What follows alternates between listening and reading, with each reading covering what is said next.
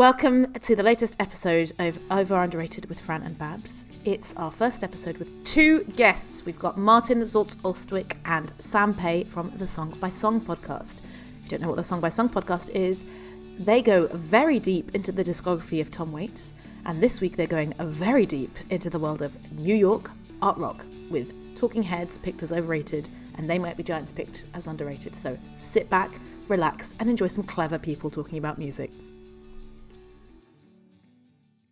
Oh, hang on. Yeah, what are we calling this podcast? Was it over underrated? Over underrated. Sous-évalué. Überschätzt. Över underskattad. Over underrated. Welcome to the latest episode of Over Underrated with Fran and Babs. How are we today, Fran? Um, I am dandy. I burnt myself whilst lighting a candle last night, but Aw. it has not affected the podcasts. So I'm looking forward to our chat, and I've been listening to a lot of 80s new wave. How are you doing, Babs?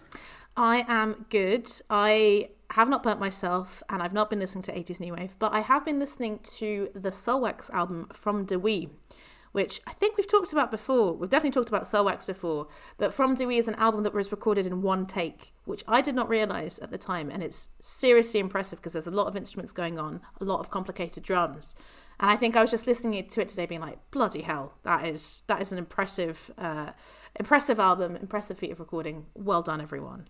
Um, but we're not alone today, are we, Fran? We're not alone. We have two guests, guys. Two, can you believe it? I don't think we can. Two guests from the Song by Song podcast, Sam and Martin. How are you guys? We're good. It's Yeah. nice to be here. There's quite a severe storm going on as we're recording, so I'm slightly Yeah. worried about getting like lifted up and taken to out of Kansas at some point in the middle of the recording. I checked the window. It's no Bournemouth, summer. Bournemouth, Bournemouth seems to be fine at the moment. Good. Apparently, good. it's Storm Dudley, which is uh, close to my heart because that's where my sister lives. of course. West, Midland, West Midlands, massive? Yeah. Yeah, Yeah. West Midlands represent. the yeah, we're both time in- down in South London, so we're experiencing the uh, the hard front of it. It'll work its way uh, up, or well, I don't know which direction it's. It, it's, it's heading down. towards other places, I'm sure. Hopefully Anyway. Brussels is rainy and miserable, but fine.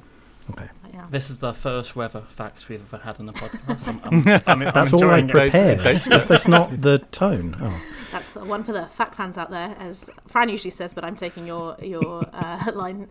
And in fact, the theme today is quite flimsy and could could be another theme. Uh, it's New York slash art rock, I would say, guys. Yeah, Um, with both bands picked by Sam and Martin. And yeah, we're going to be talking someone who's potentially overrated and someone who's potentially underrated. And we're going to start with the overrated act. So, how did you guys pick it? Who picked it? And why are we talking about them today? was this my fault? I think this is mostly your fault. I mean, I figure if you're going to pick an overrated band, you you should pick a band that people really like, right? Like you can't just Sure. be like, you know, Dumpy's Rusty Nuts. Like they're really Oh, they get too much press attention. Come on. Do they? I don't know the music, but that's the point. I don't know the music. Whereas the Talking Heads, like, I feel in the scheme of things, saying that you think the Talking Heads is overrated is like a step, like maybe just one step down from saying you think the Beatles are, that saying the Beatles are overrated. Yeah, Um, it's definitely a sacred cow that you've picked today. Yeah, uh, and I guess I want to start off by saying like I like the Talking Heads. I think they were a good band. I think they did lots of cool stuff, and they've got some cool songs. In fact, we picked some quite cool songs to listen to. But they are overrated. That then to me, they're not one step down from the Beatles. They are on the same step as our other band that we'll talk about later, and that's that's why I've, we've, we've chosen them to sort of contrast, I guess. So, Sam, how much are you blaming Martin today, and how much do you agree with him? Quite a lot. I mean, my, my relationship has actually imploded over this particular topic. My girlfriend is getting ready to leave me over the various decisions that I've had to make over the, the, the critiques that I've been constructing over why Talking Heads are overrated. She's she's made the the argument in the past that if you you know put together a playlist of uh, you know the most fun songs and the most catchy songs and the most danceable two songs, you end up with a playlist made entirely of Talking Heads. Um, so, so I've been testing out all of my arguments about, you know, why they are, as you say, they they are a heavily rated band. Um, so, testing out all the arguments about why that is an overrating um, have been going down like an absolute lead balloon in my household. Um, I I also like them. I also think they're really interesting, but I've I've I've had to approach my uh, engagement with this topic with sort of an academic eye, sort of looking at some of the context around it and some of the ways that the songs make me feel beyond how much I hum along with them and how much I want to shake my booty to them. Well, yeah, to avoid further domestic issues, Fran, what do you think about Talking Heads? So, yeah, uh, growing up, they were a band I knew maybe two or three pop songs. You know, and then, like, during the 90s, when I got into, like, 80s music more and got into, like, Duran Duran and Depeche Mode, I kind of thought I should probably get into Talking Heads. And I remember, like, buying a best of, and it didn't do much for me. And then, um, when I was working at Zavvi, and they were closing down, I Shout bought, out to Zavvi. you don't hear Bingo, tick. Yeah. I bought the entire box set for four pound. So I listened to every album, and after listening to all seven albums, I worked out I liked more Shed Seven than Talking than Talking Heads. Was it a box set Oh of Shed God. Seven and Talking Heads combined? I mean, that an- would be the best. no thing wonder Ever. Zavvi went under. I've got to This is say. the most Fran thing I've ever heard in my bloody life. Zavvi box set, Shed 7. Incredible. So yeah, I think I worked out I like 16 Talking Head songs out of the entire career. Although I've not heard the B sides, so if they've got amazing B sides, that's not my fault. I don't know that. But um, yeah, and I've probably like maybe 18 Shed Seven songs. So you know, Wow, that's I mean that's a very quantitative approach. Say, have you got it's a a hot spreadsheet? take. I want to see that spreadsheet. As a guy who makes a lot of um, best of CDs during that era, that's how I can work it out. Of course. I- So the I had- mixtape approach. Yeah, I, I had a Shed Seven best of with 18 songs that I liked. So I thought, well, in that case, sadly, they're better than Talking They are, Heads. yeah, Wow, amazing. tough to argue with. Babs, Babs, I assume you agree with me. Uh, I mean, I haven't, I haven't quantified how I felt about them. I must say, but yeah, I'm really happy that they were picked as a band because I think we we talked about picking them as a band quite early on when we were discussing themes. Because for me, yeah, they're one of those bands where there's there are songs of theirs that are often on the radio, and you've picked a few of those. And every time Yeah. I've been like, how how how how is this very arty band so popular when Yeah. they're so weird? Like you know, David David Byrne has been in pop culture forever, and you know, I'm going holding my hands up. I had all the intentions of watching Stop Making Sense and American Utopia, and I didn't. So I'm hoping you're going to bring that knowledge. Um, and I I own Remain in Light. I think sim- not you know similarly I saw it for like three quid in a in a record shop and, and I quite like it. But they're one of those bands where I've not really had the inclination to go further, or like something has stopped me either because you know it's art rock and it's a bit complicated and you you have to be in the mood for it. Um, and I, I think I thought they had way more albums that they did. I didn't realize their existence was so short. I think because of how much they permeate pop culture, how much their songs have been on the radio. I feel like for as long as I've been listening to the radio, so I'm I'm really excited to get into this because um, yeah, I knew three of the songs from from your playlist. I didn't know the other two, and I'm not quite sure what I'm going to think at the end of it. So I like how so much of this is to do with the price of the albums. Over underpriced is, I think, an alternate that, title. that's the Patreon uh, one when we get it Sure, started. of course. Bonus content.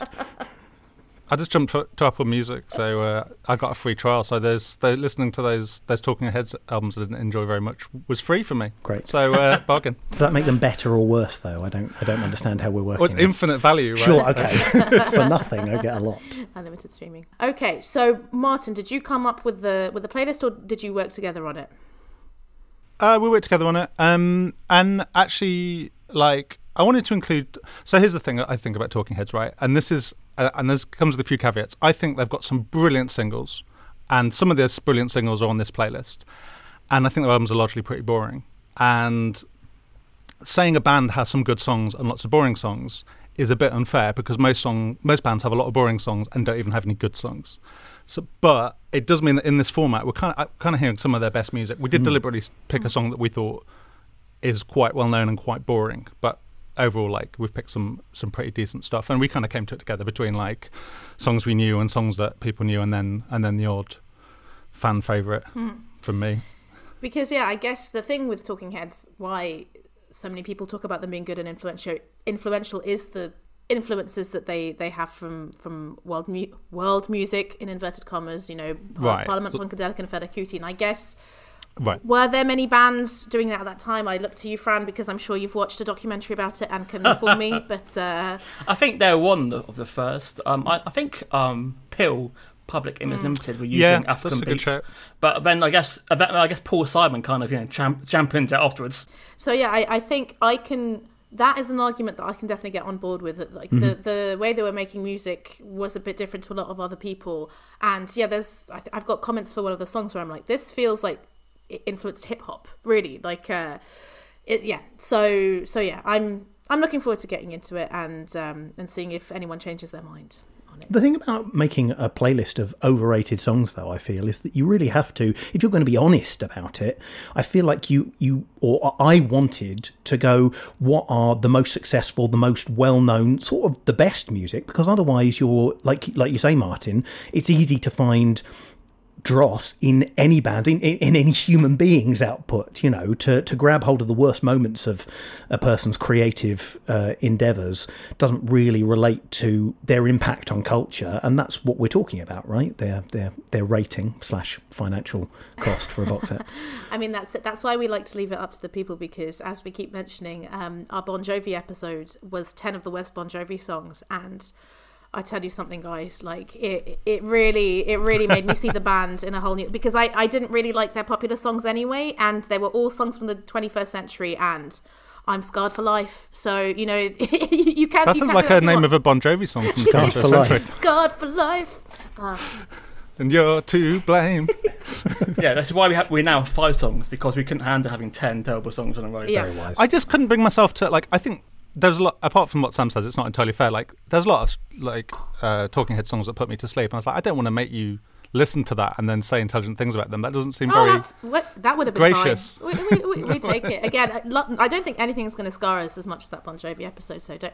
But you know, if you come on again, don't don't worry. We can take it. Overrated.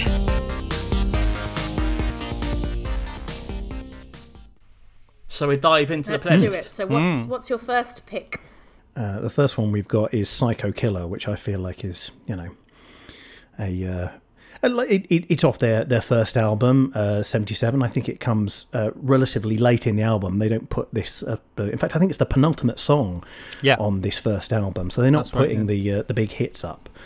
Um, they may not have known what their big hits were. You know. no, well, I, I think so, and and there's there's lots of stuff talking about how Psycho Killer ca- was, was written uh, significantly earlier, like around thirty, uh, so, uh, around 73, 74, and was Right. performed uh, before Talking Heads formed uh, under the the Artistics, the uh, the the former band that uh, Chris Frantz and um, and David Byrne had. But when it came out in '77, it coincided with the Son of Sam killings in New York, and so I think it got a lot of airplay and a lot of attention because it sounded like this new band Talking Heads is talking about these horrific events, you know, occurring in their own backyard. Yeah, that's interesting. I hadn't thought about that that side of things. I mean, it's just got. I think it's um like the thing that makes this track for me is like Tina Weymouth's ba- bass line. Yes. Like obviously, like he's. I mean, this, and this I think this will come up all the way through. In fact, all of their songs, but all the ones we'll talk about is like she is a great bass player. Yes. Uh, um, and and then the second thing, his voice. Like he has this incredibly idiosyncratic way of performing. He's not. I would argue he's not like a. You know, scare quotes, good singer, but he has so much character and performance and like emotion and expression in what he's doing. It's just uh, when he starts yelping in the middle, like you're just like, what? What's happening? this is frightening. is he going to kill me? Um, I love that about it. Again, I I quite like when people pick famous songs for for analysis because it's like I don't really I'd never really analysed this and yeah I'd totally forgotten how good Tina Weymouth was at bass because when you think about this song you think exactly about the yelping and the fa fa fa and that's it. I also haven't Yeah. really paid attention to the fact that what's quite menacing is that when he does the fa fa fa bits it is just him and the bass. It's like all the instruments are suspended and it really kind of yeah Yeah, it's very tense and intimate, isn't it? Like, and yeah, then there's that yeah. there's that wonderful middle eight where he starts singing in French, which seemed to be like a real like like early like late seventies, early eighties thing because like Blondie does that on one of her tracks, doesn't she? Is it in um, Denis Denis yeah that, uh, that she does that? It's just like must be a thing that they just were like, yeah, throw in a bit of French. French Yeah, romantic let's do it. cool all, all good um Yeah. Tina Weymouth only learnt the bass like a year before. Yeah, she was. So she got she got good. Quick, she was recruited because they couldn't find a bass player that they wanted to work with, or possibly that Didn't she wanted to work with them. transportation or something, and then they were like, oh, you know, I, I read that yeah, she they like just listen to some Suzi Quatro and and then you learn how to play it, and yeah, clearly Suzi Quatro a great great teacher for Tina. Really um, strong. Well, she's it's not a complicated bass line, I wouldn't say. It's pretty straightforward, but she's just got such a fat groove. Like it's such a good groove. Like it's all about the groove. In fact, like Talking Heads are arguably mostly all about the groove, but this this track especially. And the production does give her space as well to like do something that is like really roots this song and lots of other songs. Like it's there's there's lots of stuff happening in various um, songs that we're going to talk about, but you can always hear that bass. That bass is always given the space to really drive home that, like you say, the groove and the the danceability, the the sort of the the, the shoulder shake or the hip shake, um, which I think is the strongest part. What I disagree with you, Martin, and I think this is the like the beginning of my overrated argument, is that that the French section in the middle and uh, the kind of the nihilism that is clearly like front and center in in this song and going onwards, I think kind of threads through a kind of like toxic intellectualism and superiority, which I think really undermines. Like they're fun, upbeat, danceable songs, but they have an air of hopelessness and disdain in them. Exactly. Interesting. And and it They're ma- cold, right? There's not a lot of warmth to maybe some of the later ones, but for that early period, there's not much warmth. No, and and and uh, Byrne said because he'd written it a couple of years before release. When I started writing this, he says he got help later, and we'll talk about that help. Um, he says I imagined Alice Cooper doing a Randy Newman type ballad. Both the Joker and Hannibal Lecter were much more fascinating than the good guys. Everyone sort of roots for the bad guys in the movie, and I go, "Oh, you're the Jared Leto of uh, seventies music," and I sort of go, "Ah, that's that's kind of an unpleasant starting point," which I feel. I mean, Yeah. Byrne is an odd character, and I don't think that's a condemnation of him. But I do feel that cynicism and and and you know, I mean, I can't speak French, so you know, I have an inferiority complex about it. But I think that there's something slightly superior about it, which I dislike. I wonder how they went with the Ramones crowd because they supported the Ramones. They died a time. death, apparently. It did not go well. Their first gig in '75 was opening for the Ramones, and they were not appreciated. Like playing an acoustic guitar singing about you know, Psycho Killer in French is not going to work with uh, one, two, three, four audiences at all. Really. Apparently, Joe Ramone particularly really disliked them, but. Uh, Yeah, I think on on David Byrne, um, there is a quote which said that you know the reason why they haven't really reunited. So Byrne says that it was because of bad blood, whereas Tina, Tina Weymouth said that David Byrne was a man incapable of returning friendship, and it's like that's pretty harsh. Uh, so- I mean, he seems like a bit of a dick. I was reading that when she did the Tom Tom Club album, the first Tom Tom Club album, which I think is great and arguably as a complete piece of work better than any single Talking Heads album that I've heard, which is admittedly not all of them because I got bored. Um, no caveats, Martin. Push on he board. was really he was he was really snooty about it. He was like, "Oh, they're going in a pop direction." Like, if you listen to the Tom Tom Club album, it's great. Like it, it like it has the groove and it's fun and it's weird and it's all the things Talking Heads are. But it sounds like, I mean, there's I think the thing that Sam's like one of the, like another way of thinking about the thing that Sam's talking about is just like they do sometimes have a sense of humor, but it never feels like they're laughing with the audience. No. like they might be laughing at the audience or you know beside the audience, but but it's like you're not in it together, and uh, that's that's okay. But it is a little alienating, I think. The Tom Tom Club was sampled by loads of hip. Yeah, hop uh. Mariah Carey. Um, uh, Fantasy by Mariah Carey. Yeah, yeah, yeah. That's sampling um, "Genius of Love," which is an absolute banger of a track. Again, like Tina Weymouth's groove, fat. But yeah, Fran, Fran, do you agree with uh, kind of the the elitism uh, kind of thing? Because yeah, I I- I'm kind of on the fence. I'm like, you know, they are art school students and they wear it on their sleeves, but I I don't I don't particularly feel alienated. I think there's worse, but, but maybe it's because you know, as Martin keeps saying, the groove and the the pop, the melody shines through so much that I'm like, sing in French, sing in Japanese, I don't care. But yeah, Fran, do you agree? Yeah, it doesn't really bother me. I mean, I always found it an interesting track. I, I've no idea what the far, far, far came from, but it, it works as a, a It's great a um, it's an Otis Redding reference. It's Is it? from Ah. uh, a song called called Fa Fa Fa Fa Fa Sad Song. right? Okay. Cool. Still from the best. I assumed it was a sort of like a. I mean, I thought it was quite good character work in the sense he's like he's saying far, far, far, far better run away, and it's like the character stuttering. He's a socially awkward character, and he was like working that into. But I mean, maybe that's too much of a stretch. But uh, you know, I, I broadly agree with Sam's point with this song. I, I think it's meant to be alienating and slightly menacing and disturbing. So it, it does uh, for this track. It actually works works for me. But I think broadly speaking, you're, you're right. But to move on to the next track, I found that a little bit more interesting. Mm. So, what's your next choice, guys? Oh, this is pulled up. So this is my choice. So this is um, weirdly, I I don't think this is one of their more famous songs, although it was, I think, a single. Um, and it's the track after after Psycho Killer on the album. It's the last track on the album. Um, and um, I think it's great. Uh, it also very, very clearly to me wears its influences on its sleeves, sleeve in a way that some of the other tracks don't, and that it sounds like a sort of like Afrobeat tune with a sort of like explicitly devotional or Christian element, which is quite weird. It's quite a weird thing to do, but it just has so much energy and it feels like a real song to me. Like some of their their, their tracks, they they don't quite gel for me as, as songs, whereas this one this one does. It's a real banger. Uh, what did what did you think you think of it? I think it started to sound like television, the opening section. Right. Yeah. That's a good good note. but who I guess they would have been playing around the same time in New York. Mm-hmm. So I don't know if that's um, yeah. There's a lot of uh, of yelping from from Byrne. Um, but and that nervous guitar playing, I think, has been copied to death by naughty's British indie bands.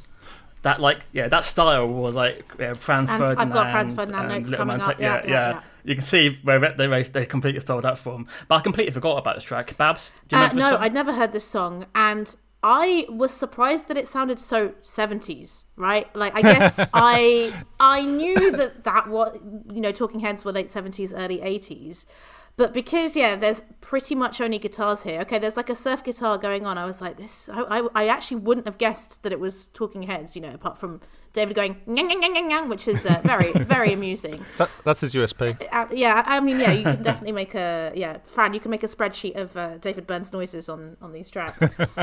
Seventeen of them. That would be a great supercut, wouldn't it? Just maybe hey, yeah, hey, hey, hey. uh, but it was a little bit more melodic, so not so much for me. Um, and yeah, one one of the two songs that yeah I didn't know on this playlist. Well, I like the fact there's some melody. I mean, it's. I feel like it's an essential component of music that Talking Heads like to avoid. Yeah, yeah, but I think I think yeah, it it, it wrong footed me, and I I think I prefer yelpy jarring Talking Heads to melodic Talking Heads. I think it's got both. Uh, but I, I mean, I'm not supposed to be defending them. No, it's terrible. You're right. It's a terrible song. No, defend away, defend away. But yeah, Sam, what do you think? It's uh, it, it is bouncy. I think that that melodic stuff. I'm mostly more on Martin's side. That I find the association a positive one in that direction, and the the television comparison is relevant. I think that they they share some stuff with television with uh, Richard Hell uh, in general, where you put them next to the rest of punk and you go, oh, this is a notch more interesting. It's a notch smarter. It's a notch more engaged with the music than you know the the vast majority of punk is. And obviously, they, they had a big success as soon as they got reclassified from punk as new wave. Suddenly, everyone could talk about them, and they couldn't get written off was the, uh, the you know the the dirty, smelly punks. Um, the difficulty that I have with this, again, it's uh, it feels fairly negative. Um, I think you know it, it's either about privilege, parents being the, the the support they give being the only thing that pull someone up to success or possibly cocaine as well like you know something that it you know gives you the high and the the energy and the the the success that you can then move on and and achieve things when you're down in the dumps I thought it was about Jesus. oh really Yeah, I mean, he does that in other songs. Like, I mean, we'll talk about like once in a lifetime. Like, he's he's deliberately using a preacher mode of, of address. I think he's. I mean, you know, we we talk a lot about Tom Waits like taking Chris- Christian tropes and singing about like hell- fire and brimstone. I think he's. I, I, I took it as as him listening to songs where people are like, "I found Jesus and things were really good," and like made that into a, his own version of that. I didn't Oh, think. why I did mean, you you, sing it like that then? I think it's I think it's about that that sort of like privilege. He's he, it's a self-referential thing where you're going, oh, we are like you said that we're we're art school geeks. We wear that on our sleeves, and we've sort of been pulled up and given the opportunities. Whenever we slip, uh, you uh, you you pull me up, and I can you know Oh, do all these things. okay. And and again, tying it in with some of the biographical stuff, where his uh, accusations towards Weymouth and Frantz being more more commercial and uh, coming from uh, you know privilege and being more concerned with the money. I go, oh, is this Right. again something towards the people around him rather than necessarily with the people around him, with the people he's singing about? It it's, it feels.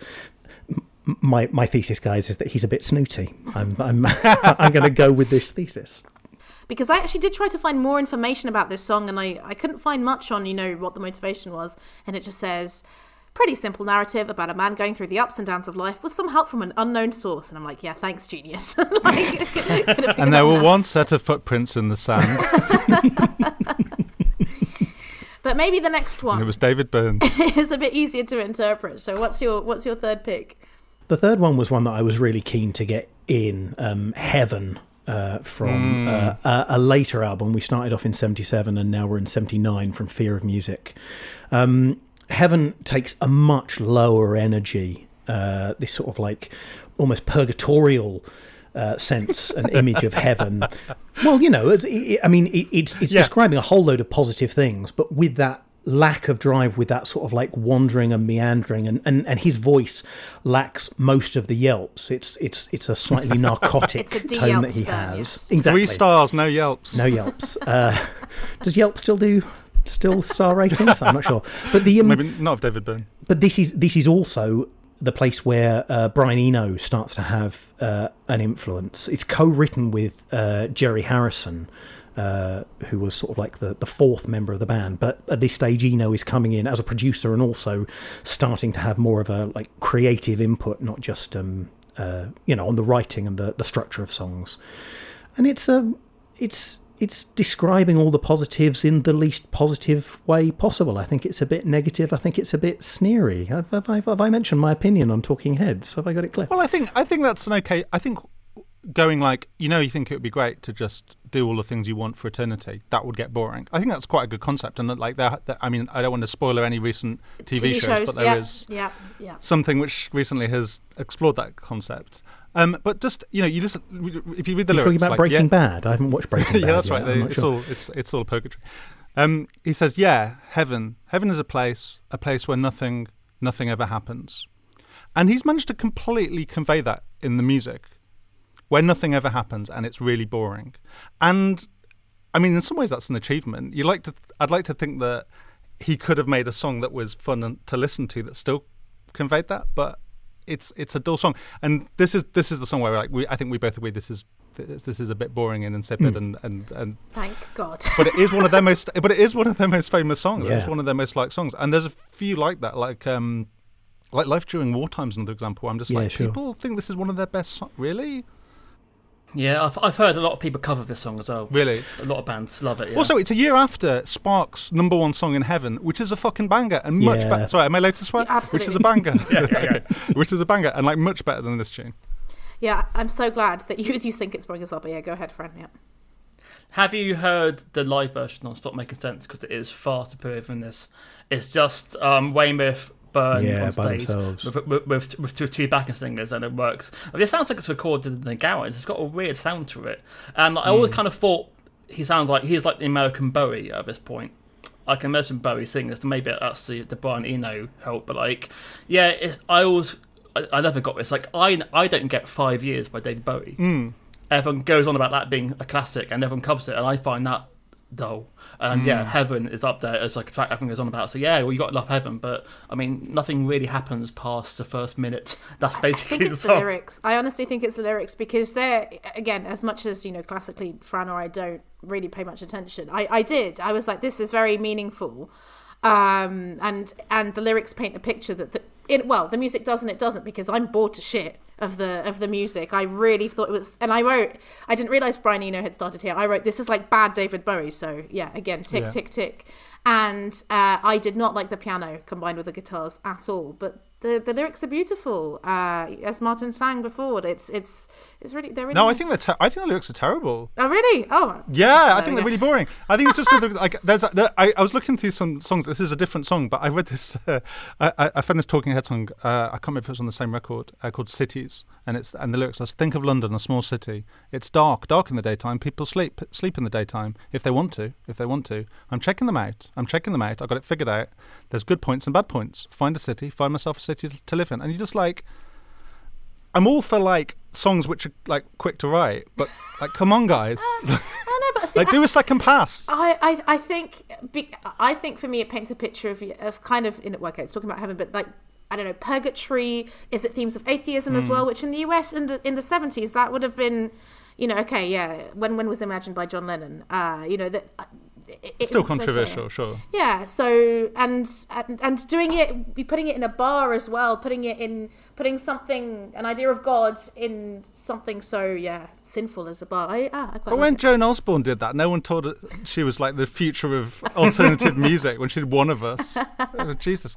The thing that I think is is disappointing is that I think it has a very narrow view of heaven, of happiness, of achievement. That he's he's he's grabbed onto the idea that if you're in a place where everything is good, then that goodness will become boring, and that's only relates to a very surface view of what provides joy and happiness and and uh, satisfaction to a person. If it's all the best song, then of course it will be unpleasant. But we don't just get satisfaction from listening to good things. We get satisfaction from listening to bad things or confusing things or things we have to interrogate and then engaging with them. And that's what you know. You you would imagine what someone who's really thought about what heaven and happiness is would have their opinion of. Not like oh if you have an orgasm every 30 seconds they're no longer significant. That's that's it, it, it feels trying to be smart without actually really being smart about what heaven happiness fulfillment is. And again dismissive. It's it's a great opportunity for him to go whether it's religion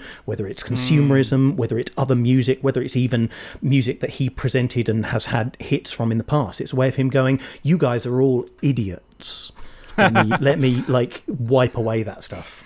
I got a certain amount of sympathy for like him being a young man who's like, I want to be like Dali, not David Bowie, and just being a bit pretentious. Like I get that. I mean, I, I suppose the proof in the pudding is whether he's still doing that when he's forty as opposed to when he's twenty. Have any of you seen American Utopia? I saw it over lockdown, and I think that David Byrne is brilliant on stage.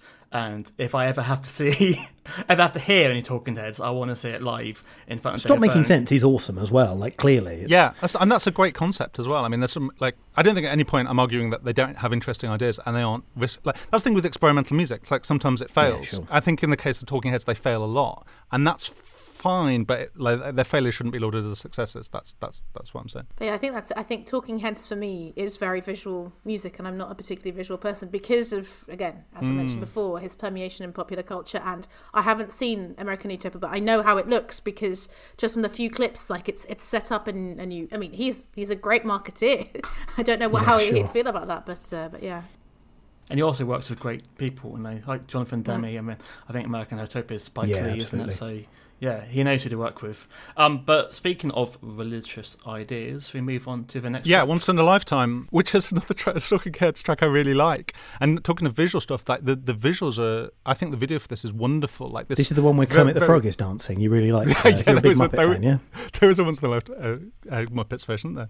Um, no, he's got this. I mean, you must have seen this video, right? Like, uh, there's a lot of back projection. It's it's like very 80s, but um, he's doing this very odd dance, very angular, very physical dance. It's chor- it's choreographed, and he sort of seemed to have designed it himself with um, Toni Basil um, helping to to do the choreography. And I think it looks amazing, and just that tension and awkwardness in the physical performance really matches the, the themes of this song, which I think is is I think it's one of the best songs about existentialism ever written. Which is just like you might just turn around one day and be like, "What is my life?" And I think it, it does a really good job of capturing that.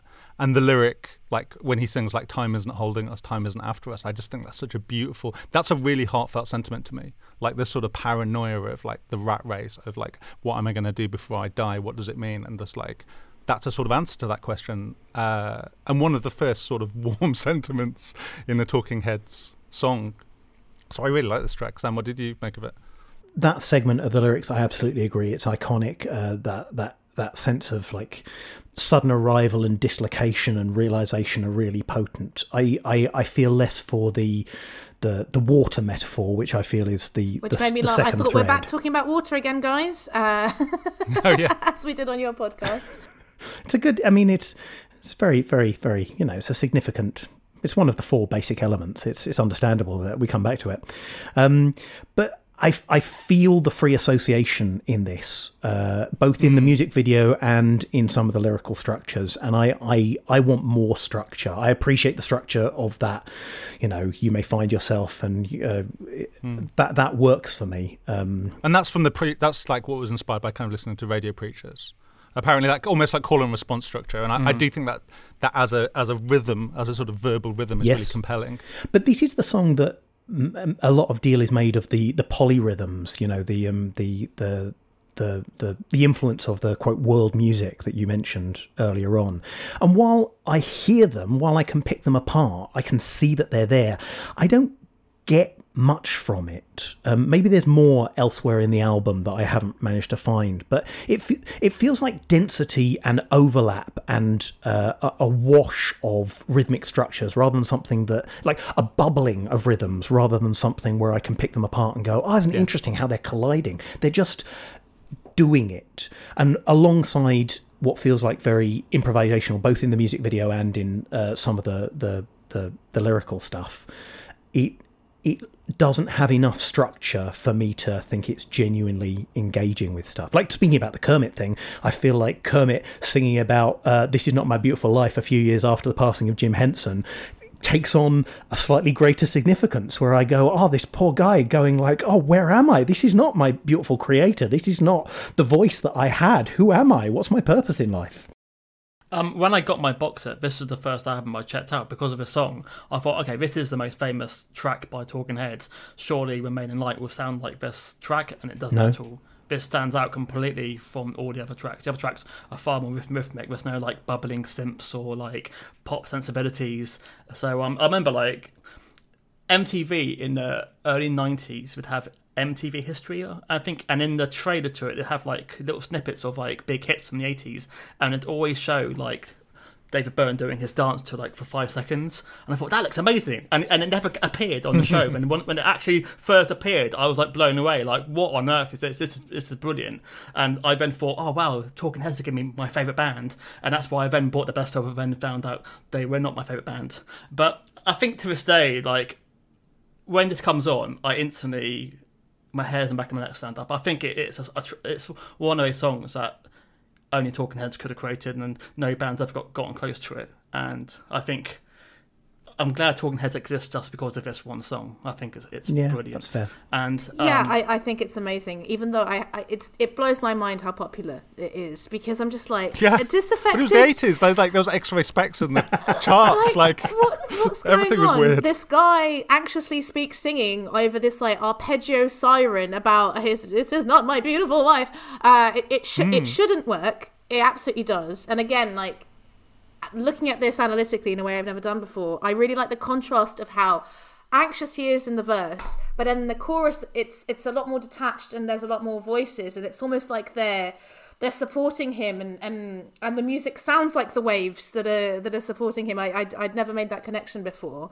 And this is where I made my. Is this what influenced modern hip hop? Because the remove the water, where it goes remove the remove the remove the water. I was like, uh, was this the first popular song where this happened? Because this is nineteen. Oh, that's this is nineteen eighty. You know, was it? Was it not? Let us know, guys.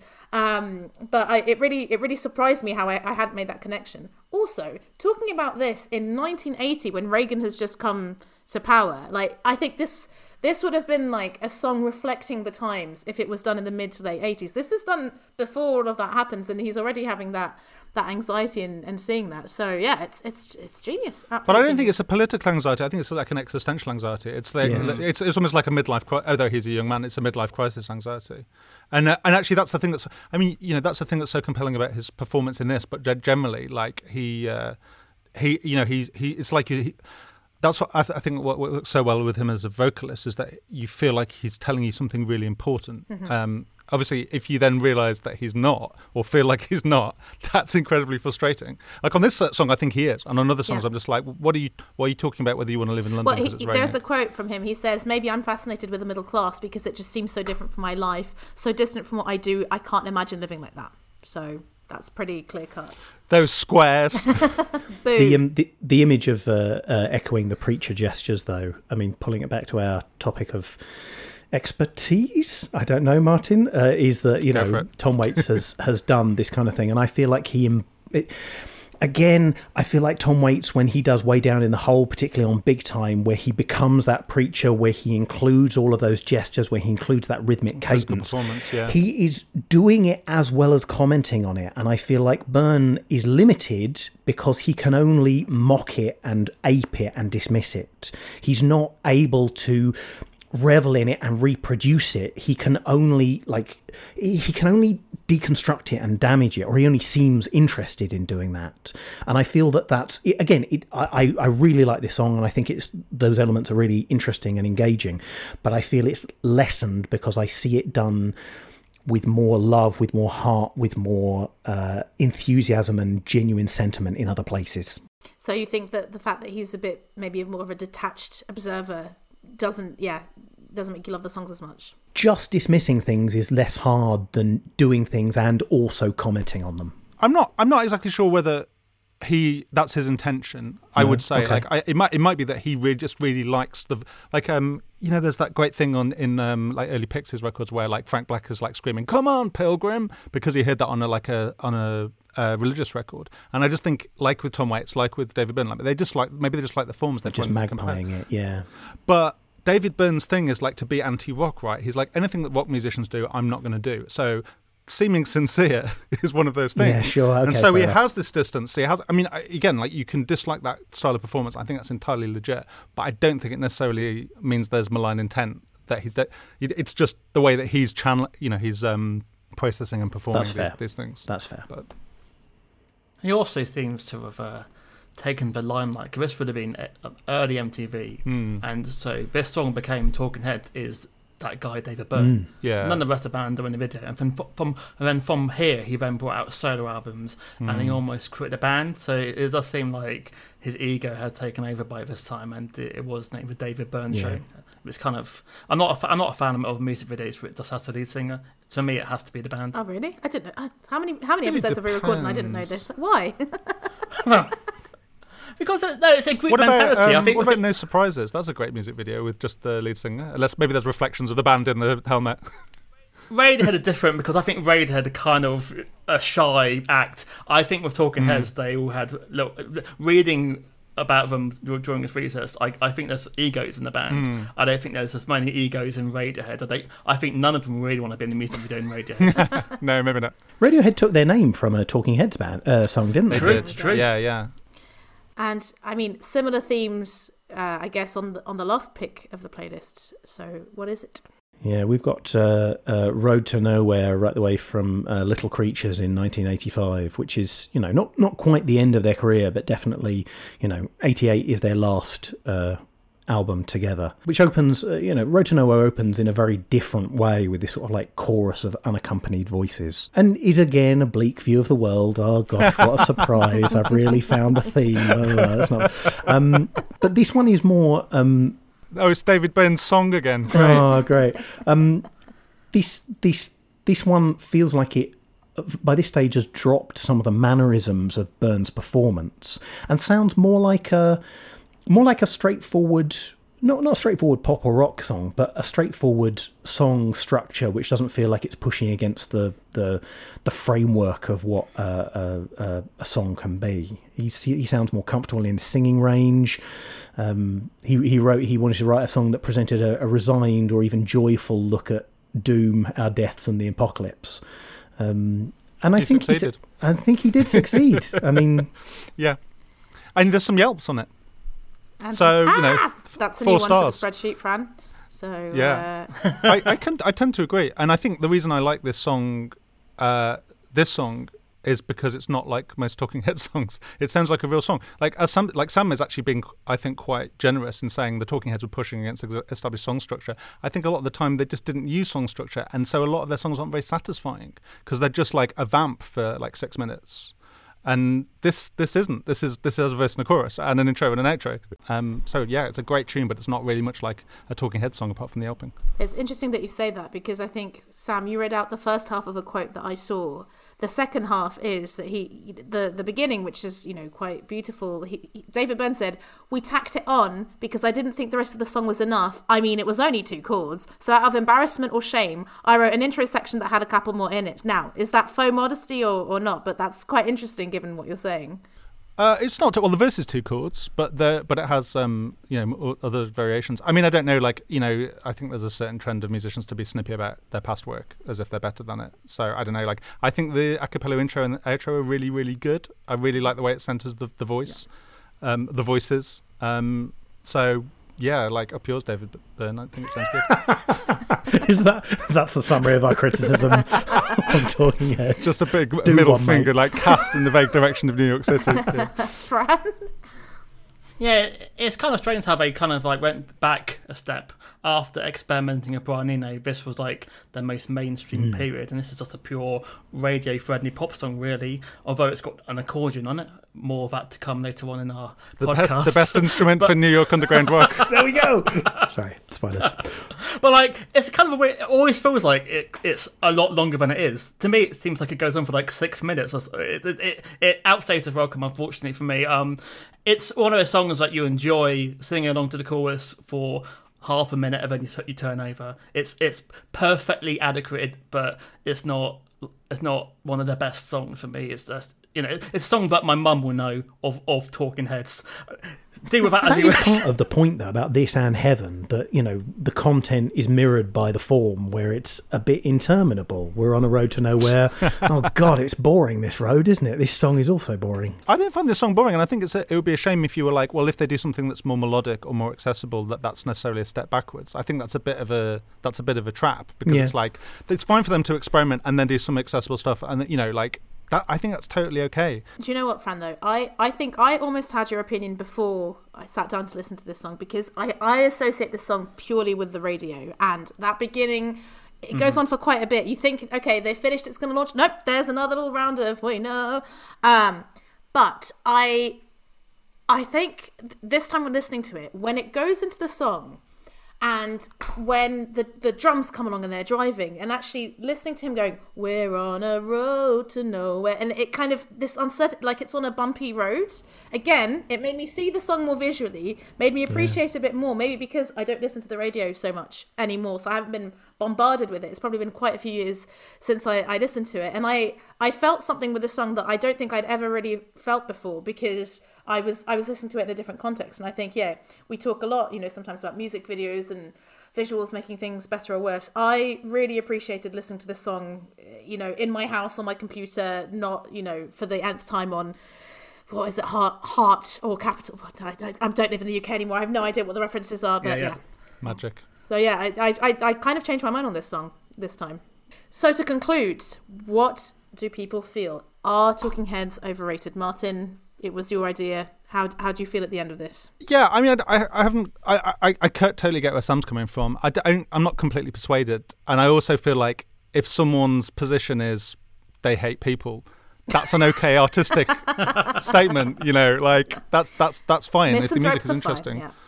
Yeah. Okay. Um, so yeah, I don't know. Like, I think um, are they overrated? Like, it's just like if you're saying something's overrated, does that mean like people shouldn't like them? Leno, Basically, it means do they deserve the fame that they get? I mean, I don't want David Byrne to starve, and I wanted to be, carry, be able to carry on doing work. But a no, ground, not surely. really. no, not really. Like, I think the Ramones are a more fun band. Like, if we're talking about even people from the same same era, or like Blondie, um, and I think they they they are um, pretty highly rated too. So I don't, I didn't. I didn't. Are they better? Ba- are they a worse band than those bands? I don't know. well, They're more we picked diverse, Ramones but as overrated for another episode. So uh, Oh, yeah, right, there we okay. go. Well, I guess we'll find out then. So the jury's out until we find out about the Ramones. Basically, that's uh, that's where I'm at. What about you, Sam? I, I stand by them being overrated. Um, I think it's less about the things that they do and more the things that are missing from what they do.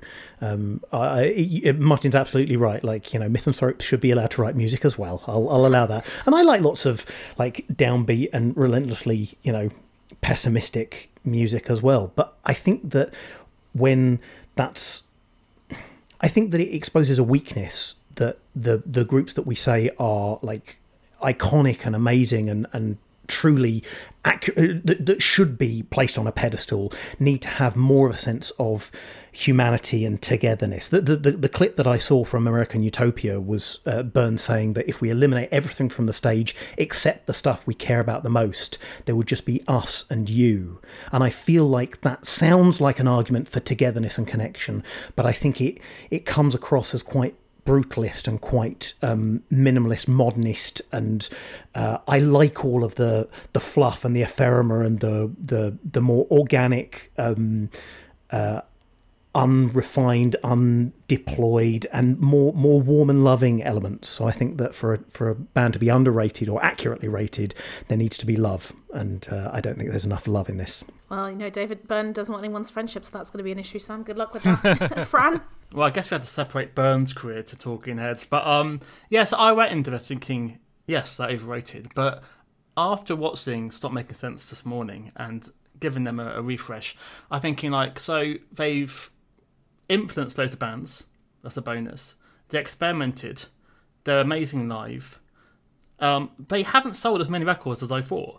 They've only sold 10 million re- record, 10 million albums, which is a lot. But like when you're talking about bands next to them, you know, like the Duran Durans and the U2s, that that they've never had like a massive selling album. So I suppose like, I assume they had sold like, a lot, a lot, a lot more. So for that reason alone, and I have DJed and and played once in a lifetime, and the reaction on the dance floor when they hear that that synth sound is quite orga- is Yeah, quite yeah. No, I've done it's some quite of that too. orga- you, you don't get that with many bands. So I will say that they're not overrated. Um, I'm gonna oh, I'm gonna sit on the fence for this one because I I came in thinking like I don't know much of, of Talking Heads and I want to, and the tracks that you picked that I knew I liked, and the tracks that you picked that I didn't know I didn't like. Right, so on the one hand, I'm like, okay, well, if, if these are meant to be other good ones or other famous ones, then then absolutely they're overrated.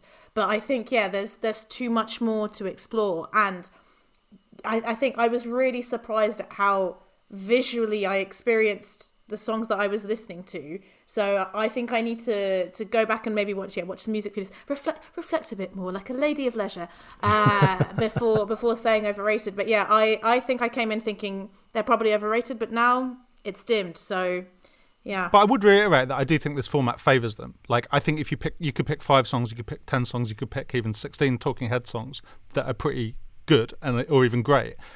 But I found it really difficult listening. I was like, I'm going to listen to like full albums, so I, at least I have a little bit more of a back knowledge because I haven't listened to a load of Talking Heads albums, and I found it such a slog. Like I found it re- a really boring experience, apart from the odd song that would pop up, and I'd be like, "Oh well, this this isn't the obvious single," and it probably was the single, you know. But um, I think if you delve deeper, you will be disappointed. Hey, podcast lovers! Now available a new podcast experience featuring exclusive miniseries like Food Faves, and all new series that takes a fun look at everyone's real first true love, food. Milky Way Marvels, a lighthearted astronomy series where we explore the fascinating wonders of our galaxy. Pop culture icons, an entertaining, nostalgic look back at various nouns in popular culture. Plus more. Relax, enjoy, listen, laugh, and maybe even learn. Podcast, presented by Sonic Embassy. Now streaming everywhere you listen. Access quick links to your favorite places to listen now at solo.to slash sonic embassy. Underrated. our underrated pick is a band that our two guests apparently have been dying to talk about for ages. So Sam, Martin, who are we talking about and why? We are moving on to the criminally underrated uh, New York band They Might Be Giants, uh, as composed by uh, John Flansburgh and John Linnell, who've been releasing albums from sort of 1986 to uh, the present day. uh, uh, with with uh, you know all sorts of topics, all sorts of audiences, all sorts of they're they're podcasters as well. They're they're Renaissance men. We've not really talked very much about they might be giants in the past, um, but it has always been the joke that this would be the band that uh, song by song, when it's finished with Tom Waits, would move on to. Except they've got, uh, what did you say, 900 songs? According to the website I found, yeah, there's 918 songs, so we're not doing to do that. a daily. We'd have to do a daily podcast. or just kill ourselves. Either way, you know. yeah, but possibly both. But they're an incredible band. I think that they're they're they they have so much inventiveness. They have so much of the um, textural variety that I think uh, we have both enjoyed in Tom Waits, but also in music in general uh, over the last you know sort of seven or eight years of talking about it. So it's a Yeah. it was a real excitement to get to talk about uh, the Johns. Yeah, and for me, the thing is just like that. To me, they're part of the same tradition, right? Like, I think Talking Heads are regarded as these avant-garde geniuses, and if you ask people about they might be giants, they'll probably say, "Oh, they did like Birdhouse in Your Soul and the Malcolm in the Middle theme and some kids albums, and they're a silly novelty band." And I disagree. They're both part. They're both downtown or New York bands. It's just they might be giants saying like they're having fun, and that you're in on the joke, and so people are a little bit less likely to put them on a pedestal. Um, but uh, to me, they're part of the same. They're part of the same scene. They're just about seven or eight years later. Even less, actually. You know, Talking Heads' um, first album is '77, but They Might Be Giants Yeah. started performing in '81, so it's only a Sure. handful of years, really. Yeah, it's a few years later. Yeah. Wow, yeah, and they're still going strong from what I saw. So yeah, Fran, I think you know more than me. So what's what's your impression? being about nine years old and hearing the song on the radio and going, Mum, what the hell is this? It's, it's brilliant. It's got a sound of, of traffic in the background. Oh yeah, yeah, yeah. They do. I bought I bought it on vinyl from Woolworths, like everyone had to do back in 1990. I still have it somewhere. And then I completely forgot about the band existed for a decade. And then I met uh, Glenn Yard at university, and he played the best of in the car. I thought, hang on, is that that band from 10 years ago? And then I bought a best of, and then I fell in love with They Might Be Giants all over again. Oh, But I was sad to see that most of the songs I knew were not on your Sorry. playlist. Um, but oh, we'd be curious to hear what your. Well, maybe after, at the end you could tell us what your playlist will be. And, and yeah, then I, I bought the uh, the documentary. that's at the Uh, Gigantic is that one, yeah. Yeah, I, because the the joke is that Fran always watches the documentary if it's available. And I was like, "Have you seen Fran? There's a documentary." He's like, "Got it on DVD, mate. Gonna watch it." And I was like, I, "I buy down." the sad thing is, I have it on DVD. I watched on YouTube Oh. because I'm that lazy. And then yeah, then I again fell in love again with them today because it's been 15 or 20 years since I last listened to They Might Be Giants. Because in the UK. We don't get to hear them at all in, on the radio. Most people in the UK, like I said, will know the two songs, and that basically is it. And yeah, the fans seem to be obsessed. I remember watching uh, a girl crying after meeting the Johns Oh, God, for first yeah, time. that's an incredible It's like, what? like, it's not Bros, but you know, it's, it's not I think I would cry if I met the Johns. I'd be overwhelmed. Oh my god! I mean, I'd probably cry if I met David Byrne as well. But Is this a band that you know at all, Babs, or is this all just whistling let, in the let- dark? let me tell you. So not only I, I'm coming in here as the ignoramus, really waiting to be educated, because I I knew Birdhouse in Your Soul, and I got confused, and I thought that was also Boss of Me from the Malcolm in the Middle, and I was like, oh no, it's because obviously with Boss of Me, you only ever listen to a snippet, and it just kind of meshed in my mind, and I think because. We can get we'll we'll get onto Birdhouse in Your Soul, but Boss of Me because it's a bit like pop punky and it has a sort of hold steady synthy piano and some horns. I was like, it's not ready for me. But I, I yeah, I was never, you know, I didn't. There are bands that we've had where I'm like, oh, sweet Jesus, I'm not, I'm not looking forward to this. This wasn't one of them because I guess it's kind of let's off say to a good start. it's a great start. Um, it's wonky of rock for for me, and that's not a genre that I like or dislike, but it, it, it's one that it, it takes. I have to force myself a little bit more. Um, and I think yeah, the second that I saw that there were 23 studio albums, I thought like, wow, okay, how the hell are these guys going to narrow this down to five songs? So yeah, how did you find that process? What what was your reasoning? You know, obviously there's one of the songs on here that's one of their biggest songs. How did you pick the others? there were there were certain things that I was really keen to hit. One of the things that They Might Be Giants have done since sort of the mid two thousands is uh, create a stream of music which is for kids, and I uh, feel like that also ties in with some of uh, one of the things that also dismisses They Might Be Giants is the fact that they have a handful of songs which are very fact based stories about people from real life, stories about uh, elements of science, um, uh, and so I wanted to include uh, something from their kids' oeuvre, something from uh, their sort of fact based things and Birdhouse in Your Soul because it's brilliant. Um, and I feel like the other things were about negotiating back and forth. And I think Martin and I mostly have a fairly similar taste in those things. We uh, yeah we ended up with a surprising surprisingly close list of tracks. Um, and I, I let Sam guide me a little bit more on the kids' music because um, I'm I'm barren and uh, Sam isn't. So he's A uh, whole child, one whole child. oh, not half. Excellent. Yeah, and I mean, there's a little bit of cheating uh, with one of the songs, which we will get into. But uh, but yeah. wow. Is it cheating? Wow, that's fantastic. the amount of notes I had to take, and then I thought, is, is there any point in taking this many notes? But anyway, we we can get into it. So yeah, what is what is the first song on the list? Uh, well, this is my suggestion, I think, Sam. Um, It's a track called Rhythm Section Wanted Ad, which is from their first album. It's like the last track on their first album. Um, I think it's a fun song, but I also think it's uh, like a couple of couple, uh, like a few of their songs. It's kind of a commentary on the music industry and their place in it. So there were these wonderful lyrics that uh, some of which were apparently things that were said to them by you know uh, managers trying to you know work with them or or, or um, people they met.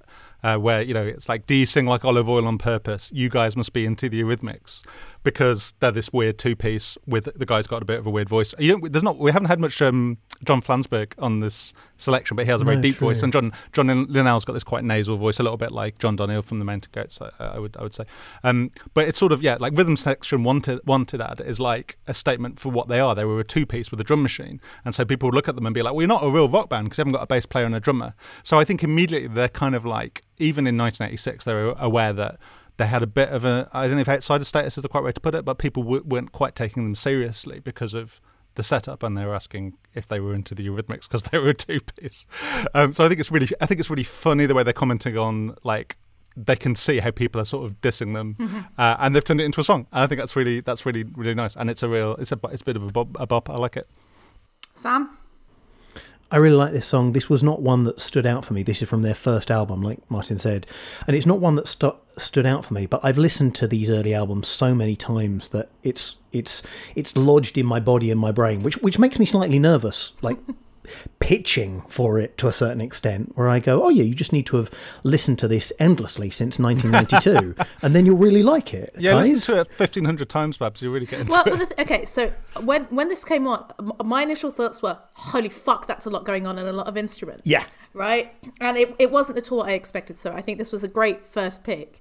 Um, and I really enjoyed, yeah, the drum machine and his the the whiny aggressive delivery. Uh, I yeah, it worked. I didn't Sure. think, didn't think it would, but it, it took me quite a few listens to figure out whether I liked it. It was an assault on the senses, and I had to kind of Yeah. take a step back. I don't really like the verses, but the second he says, as if you're in some kind of rhythm section or ad, it just, you know, it goes mad. Yeah, yeah, Uh, I love it. There's a psychobilly accordion going on. Uh, I mean, so I didn't save it Sure. to my library, but I very much enjoyed it. So thank you, Sam. It's a good start.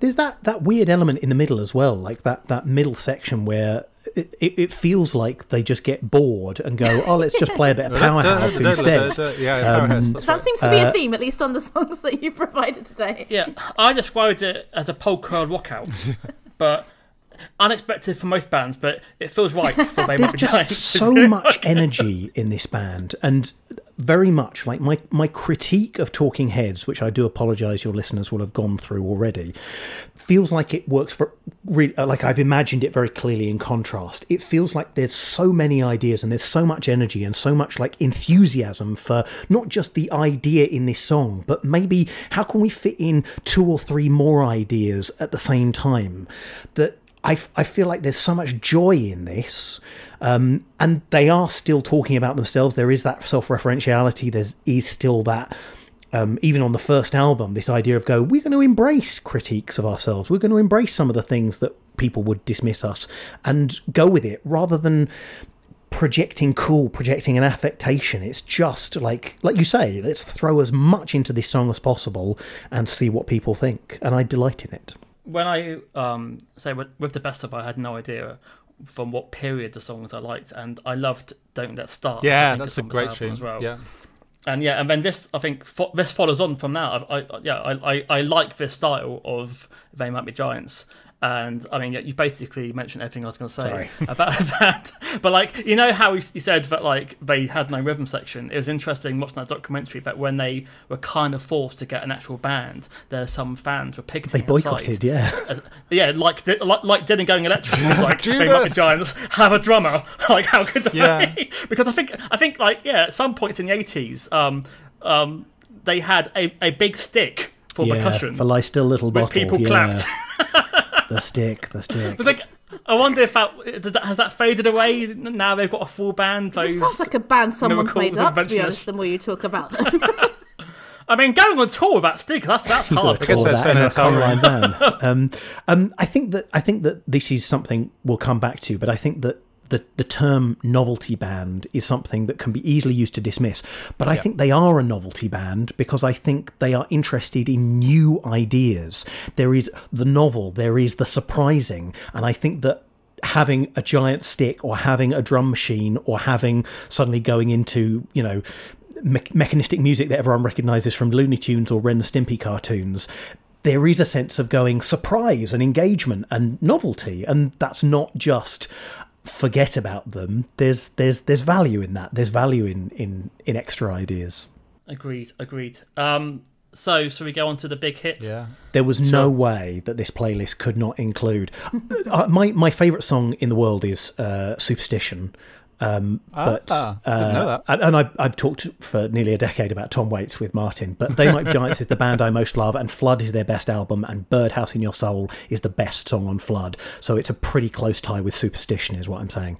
Um, this is uh, a song that is in in many ways very direct and very comprehensible. It's a song as sung by a uh, a nightlight um, to the presumably a kid who um, it keeps safe and who it gives uh, confidence to, and the nightlight imagines the things that it does for um, its uh, how it relates to its friendship with the kid. It, um, talks about its uh, longevity. It talks about its relationship to its ancestors, uh, uh, the how it relates to what a lighthouse does and how it could never do a job that big, but it is important to have a little blue canary in the outlet by the light switch. And I think it is. It, is so many things at the same time. It is a really catchy tune. It's obviously got an awful lot of um, uh, radio play. I think it's a delightful, straightforward piece of not kids storytelling, but like all ages storytelling. We've all had, if not a, a literal nightlight, we've all had that sense of anthropomorphizing the things in our childhood homes, the things that we grew up with, and, and making mythic and gigantic and human the objects that we saw every day as kids. And it's a delightful piece. It's got a great music video. It's a delightful piece of writing. I think it's it's kind of a perfect song. No pressure, guys. Um, Martin, how do you feel about it? I'm gonna see that and raise you. Go for it. This is m- this is my favourite song. Awesome. This is my favourite song in the world. Uh, I listened to this on the radio. I taped it from the S- Philip Schofield Radio One show, and I played that tape until it broke. And when it broke, I cried. oh, dude. It is brilliant. I love it. Uh, I don't know, like, I don't know whether uh, it's even that I connect with the lyrics in the way that Sam's talking about. I just, I just, I think musically it's perfect. When that like snare drum hits and it drops, I'm just like, yes, we're Yeah. off to the fucking races. Like, let's do this.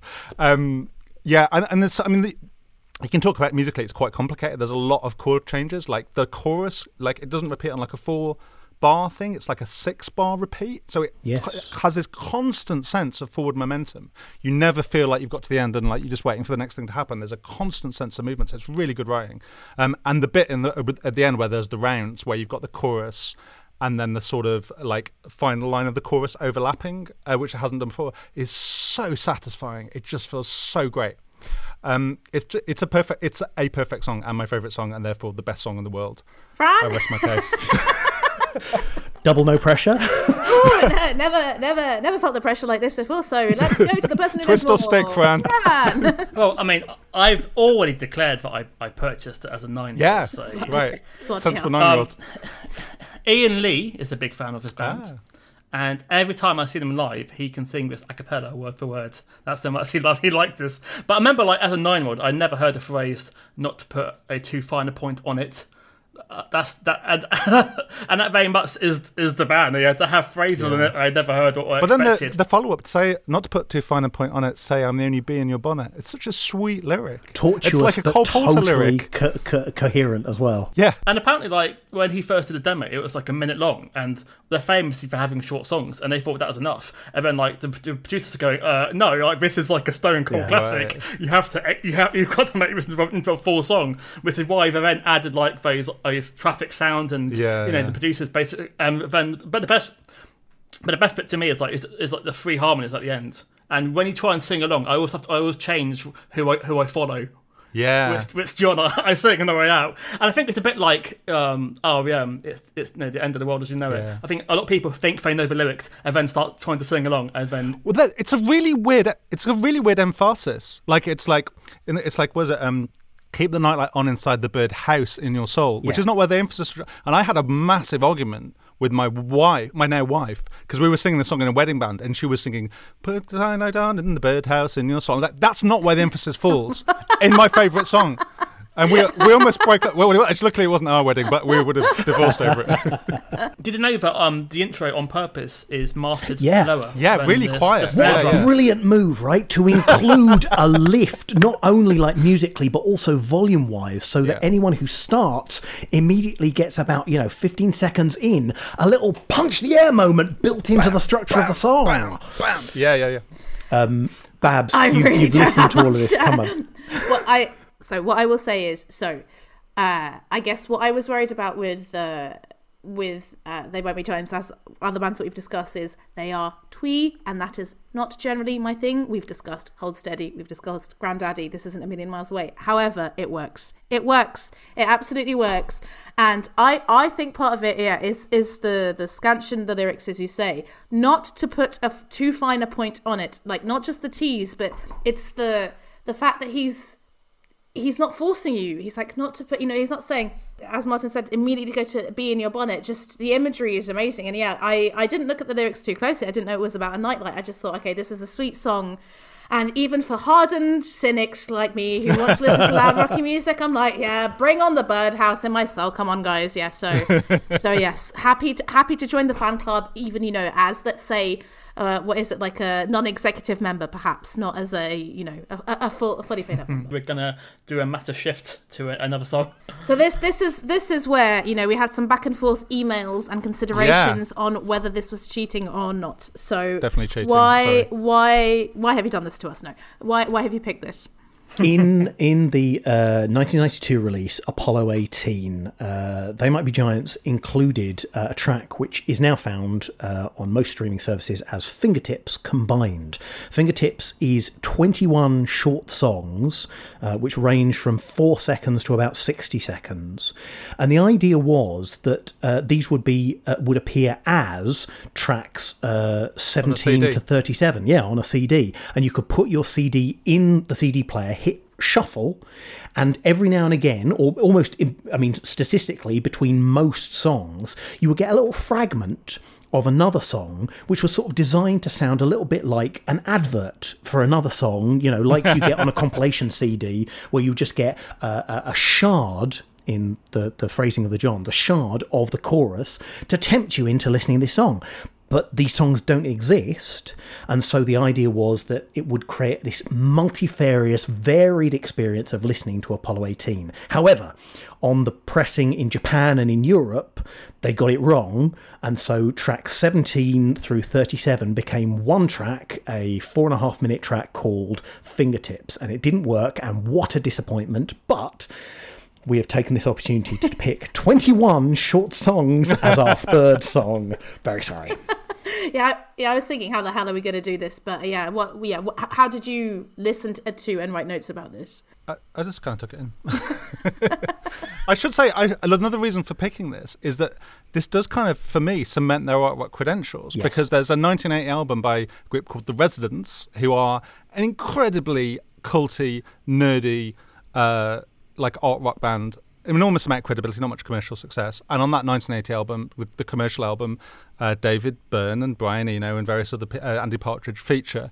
And it is a song, it is an album composed entirely of one minute songs. Uh, there's like something like 40 one minute songs, one of which is called Fingertips. So to me, that's a pretty clear sign that they might be giants are in this this world of art rock. And, it, and you know, you might kind of be tempted to throw that aside as a bit of a gimmick, and then you go back what, about ten years, and a very weird arty band is doing exactly the same thing, and that's why I picked it.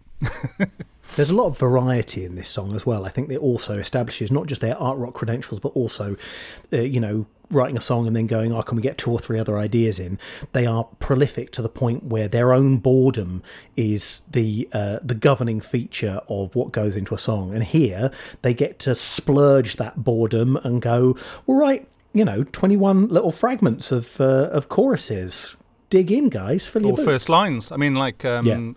Let something grab a hold of my hand. That sounds like the great of the beginning of a that Tammy song. Wynette, yeah, really good. I'm sorry, guys. Uh, we, we, we've monopolised. What, what did you think? No, no. Fine. I think this was the last album of Elektra, and I think that's another reason why they left because they just didn't get it. They had no idea what uh, their world was, and I guess this was the. But what is interesting, I was looking up the song meaning, and people obviously don't know it's a mistake, and they're analysing the entire song as if it's meant to be that Wow. way. And one person saying this is about Journey, journey through life. being born Seven Ages of Man. Yeah, I read that as well. And then, then someone says each each fragment represents a different band and artist who they love or hate. Really? Like, where am I getting these stories from? So I enjoy reading that. I mean, it's impossible to analyze this. I mean, because it's about ten billion songs. Um, I enjoyed the fir- the very first and the, the very last. Everything is catching on if that helps fire, and I walked alone down darkened corridors. Yes, There's a good one, yeah. I mean, like, uh, I'm having a heart attack. That's. Uh, I'm having. I um. I mean, I think maybe a quick way to do this is just to be like, roughly, like, what proportion of these would you like to hear as songs? Because for me, I'd say over half of them, I'd be like, yeah, I'd listen to this as a song. Is it all them singing? Because some No, no, they, there's they a sound few like guest it. They're vocals, female yeah. vocalists, aren't they? Yeah. I was gonna say. There's a couple I of mean- female vocalists and a couple of male vocalists. I, I took notes for each song, so my my, Wow. my notes are. It, it, I I feel like I don't know. Babs, it's like so music sorry. bingo where I've got you know Turbo Dolly Parton, uh, uh, haunted high pitched annoyed Nick Cave, pop punk brattiness combined with '60s melodies slash punk sensibilities.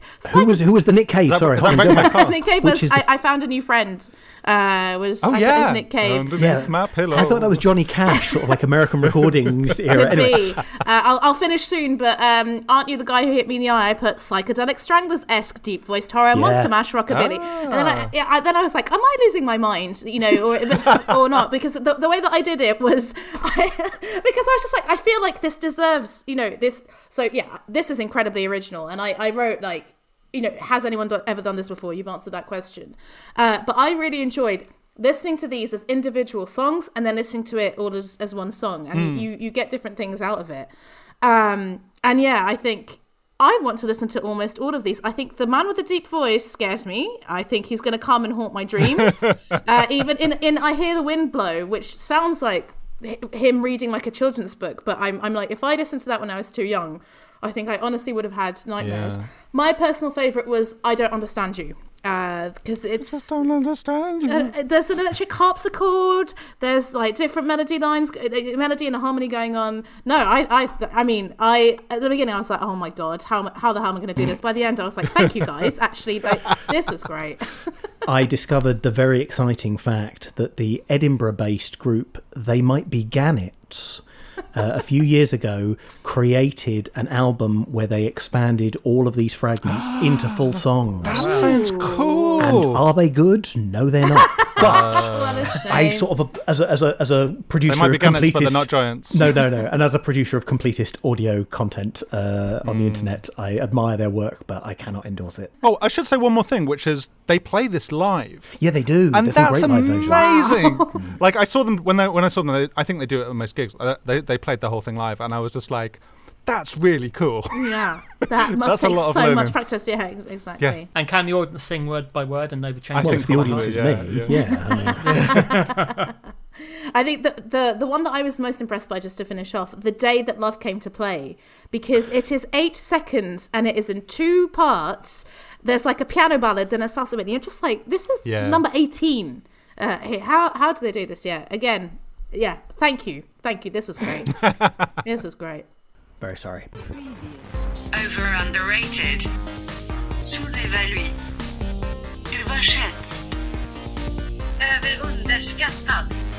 Over underrated. And the next, your next pick. So this is the um, the the the one that I wanted to include for um, their kids albums. They've produced uh, five or six kids albums, uh, some of which have very specific topics. Here come the one two threes.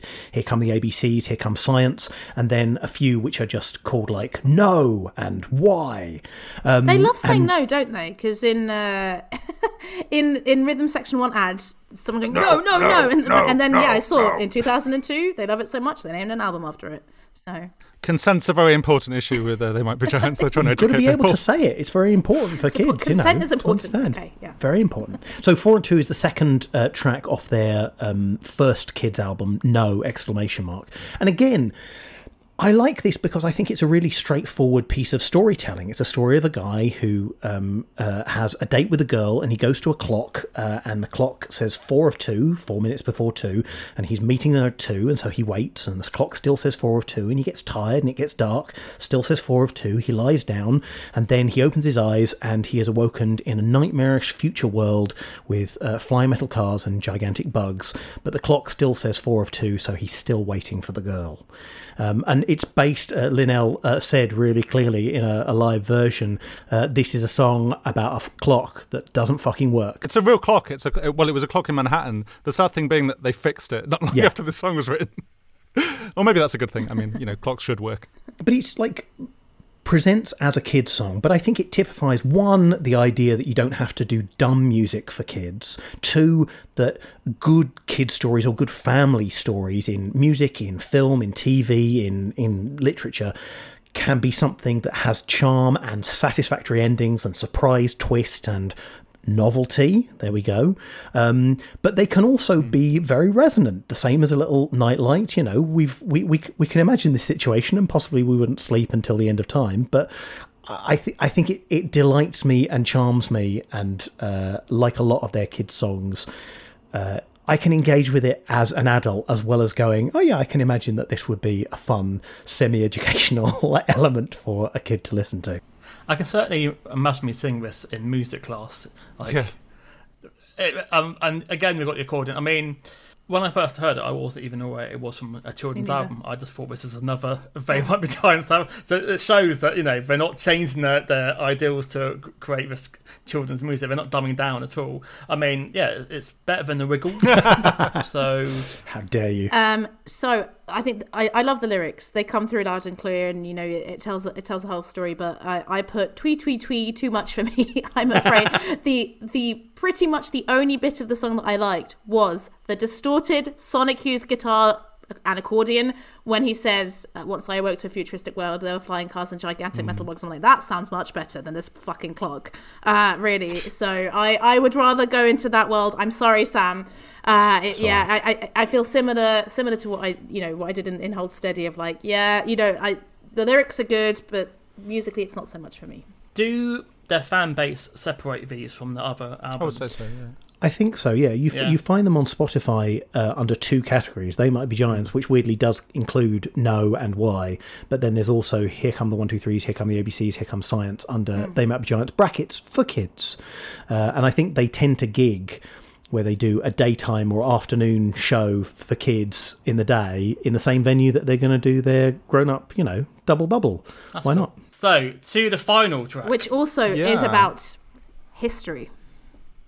Kind of, hmm. yeah. It's it's it, the track's called the Mesopotamians. It's about a band who were also this ancient race of people, I guess. Yeah. Mm-hmm. Uh, so it is kind of yeah. It's like fact based. I don't feel like I learn about the Mesopotamians apart from maybe their names and some of the neighboring cities that they dislike mm-hmm. from the song. But uh, to me, it's it, like. There's you know there's this cliche, isn't it, that like every band's like second album is all about like being on tour and missing their girlfriends, and like you know there might be giants, whatever it is, like 25th album has this song, which is is kind of about like how it can be a drag big in the band and like trudging around town when no one gives a toss. But they've put it through the, the they might be giants, like you know Mesopotamian historical lens, um, and it sounds like apart from that part, it kind of sounds to me like a song the Monkees could have done. I really like it. It's like it's a it's a I it's a actually bop. put that. I said this sounds like they're about to sing "Hey Hey We're the Monkees." yeah, yeah. Um, I had never heard before, and I had to check what year. It's 2007, so it turns out, you know, you know when a band has t- has such a big catalog, you kind of want them to be bad after a while to make to make it Be really easier. I was like, I was like, I'm hoping that they got crap after 2002, but it turns out they haven't. Um, yeah, this was literally in my head for the past three hours. Um, I can't I can't sing the chorus because I can't pronounce half the words. Yeah. half the, half the cities I've never heard before. Some can do it. I can't. I, ca- some is all the names. Shadrach, Hammurabi, Ashurbanipal, and Gilgamesh. There we go. Beautiful. and they're all real people. I mean, Gilgamesh is a uh, is a, God, right. a- uh, well, he's he he's possibly a um, uh, a Mesopotamian king from circa like 2000 BC, but he's he's a, a, a figure from Mesopotamian folklore, and you know the other characters. You know, Ashurbanipal created the library, which is probably responsible for retaining the epic of Gilgamesh. Hammurabi, you know, is a, one of the the the pioneers of uh, systems of law and established the idea of codified justice system for the punishment of lawbreakers. Sargon was like the, the first single person to rule an empire. They're significant figures, not not as significant as the Monkees, obviously, but but there is this sense that like by smashing together genuine historical fact, again, there's this like there's this element that you can burrow down to and either go, oh, this was what you know, this is a bit like Hard Day's Night with the Beatles and uh, and you know jumping Yeah. through the air, and it's also who was and now I've learned how to pronounce Ashurbanipal. But it's Who that was he? juxtaposition I think is interesting. Like I, I, I mean, I think it's nice. Like a song like "The Sun is a Massive Incandescent Gas," which explains what the sun is. Like that's a cool song. But I like the fact that it's not just an explainer. Like I, like Yes. it's actually an interestingly artistic collision of like some weird historical characters and then a completely different narrative. and that also quite- catchy as well. Like it's not just yeah. There's a really great track on uh, their 2011 album called uh, "You Probably Get That a Lot," which sounds Yeah. on its surface like a love song, and then you dig into it and you realise the subject of the love song is is a headless statue that's walking down the street, and it's just like. That's really interesting. That's like, I mean, you might just hear that and just think that's a like that's a really nerdy choice, but then it, it works. It can be both. It can be both. it can be both. Yeah. Apparently, reading on YouTube comments, this is big in middle school in America, and I will say this is my second favorite song on the playlist. Okay. Hmm. Did this crash through the uh, the your melodic guitar shields at all? Uh, so I I truly hated the chorus. Okay, I, I really I really disliked it. If if I if I was coming if I was a producer, I would come in and splice the song up completely differently because I really love the beginning. I was like, oh, one guitar and drums. What? That's a sim- simple song. Okay, okay. I was enjoying it. The chorus comes in, and I was like, oh, Jesus. Then it goes back to guitars and drums. Okay, I'm like, yeah, okay, got it. Um, so I like I like the verses. I like the bridge with the bass, and uh, I, I like the harmonies outside of the chorus. But um, I I really enjoyed the fact that it was about Mesopotamia. We all oh, well, no, we probably don't all know Mesopotamia by B52s. Great song, but doesn't give you Oh, as no, much. Uh, oh, absolutely great song. I, I do recommend it. Great harmonies there that don't annoy me as much. Um, but it really reminded me of. So I, I, I had COVID last month, and I don't know why, but I got obsessed with um, Kings of the Wild Frontier by Adam and the Ants. And the last song on that is called The Human Beings. And it's just him reciting, I'm guessing, like uh, Native American chiefs. So it's him going Blackfoot, Pawnee, Che, and Crow, Apache, Arapaho, and uh, yeah, I, I got that vibe as sort of like, oh, this is a this is a fun way to learn about history. uh, and I thought, okay, yeah, it- it's not horrible history's mainstream accessibility, but it is it Don't you speak badly about horrible No, oh, no, I all lo- right? I love I, will fight you. Okay, good, good. I'll fight to the through death on through the one. screen. No, no, no. I'm just I'm, I'm just reading Greg Jenner's book about uh, dead, you know Dead Famous. So yeah, no, I'm big fan, big fan. I, yeah, it, sometimes songs just don't come together in the way that I I would like them. I, I really it's it's funny, Fran, that you say it, it was stuck in your head. Like you know, it, like that's a good thing because yeah, for me, I was just like, no, guys, what are you doing? Like go back to the yeah, go back to the the guitar and the drums. But um, How many plays? do you- How many? How many times did you uh, listen to it? uh, three times.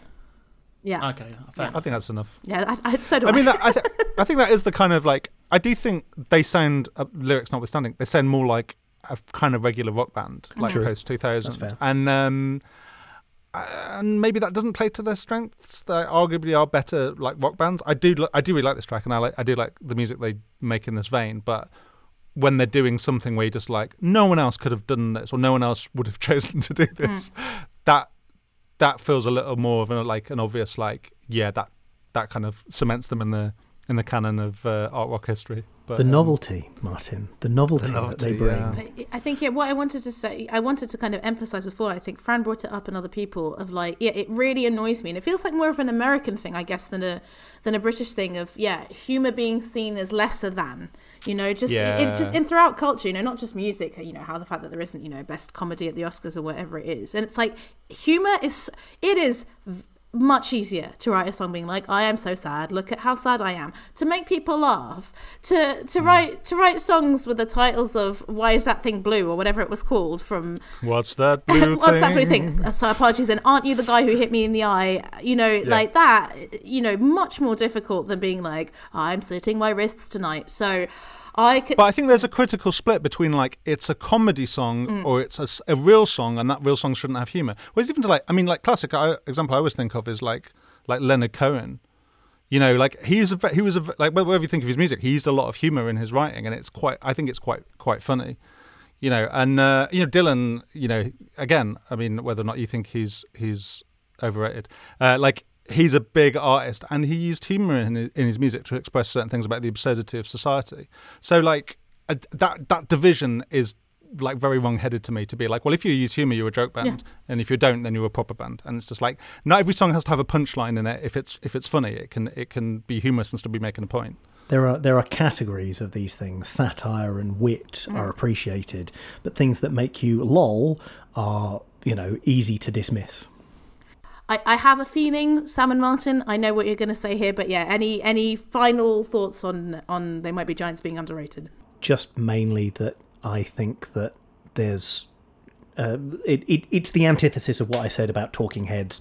I think there is immense innovation. I think Martin's absolutely right. They fall into that New York art experimental thing, but they don't have the pretension, they don't have the condescension. They have a lot of love and enthusiasm for the music they write, for the topics they engage with, for the density of information they put in their music. I think they are massively underrated because people go, yeah, they wrote a couple of songs in the early 90s. What, um, Malcolm in the Middle? What else? Oh, it's interesting. I wonder where they went.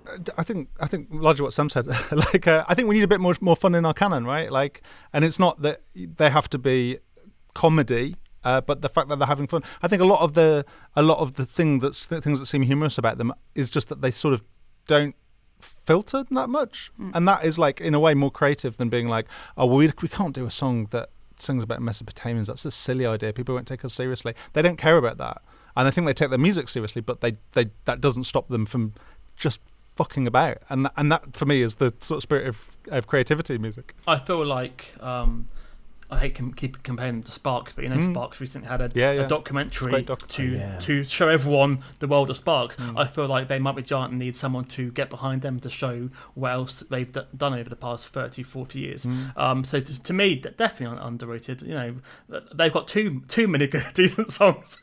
You know, um, yeah. Uh, um, again, I enjoy watching that documentary. They're, they're, they're very charismatic, likable guys.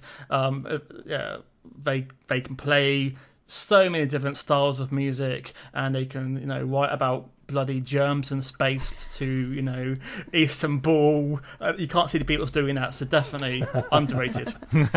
Yeah, I'm gonna agree Better with you the all, guys. I think they are underrated. I think yeah, f- uh, finger and fingertips was what sung it for me. I mean, I, I, I don't think I've ever switched 180 so much of like, oh god, I'm gonna have to write, gonna write all these bloody songs and how long they 20 last. so pages I of can, I could refer to them, and I was like, this is genius. And yeah, I mean, I hope they've made some money making jingles. Is all is all I can say. No, I, I, I think you know, even though I- think precisely because they are not 100% my kind of music. There's so many elements which normally don't chime with me like a cheerful piano. Uh, the, this, they do that on some songs and I like it. And you absolutely cannot deny the variety, the range. And I think, yeah, as Martin said, like the braveness, the creative braveness of just absolutely bloody going for it.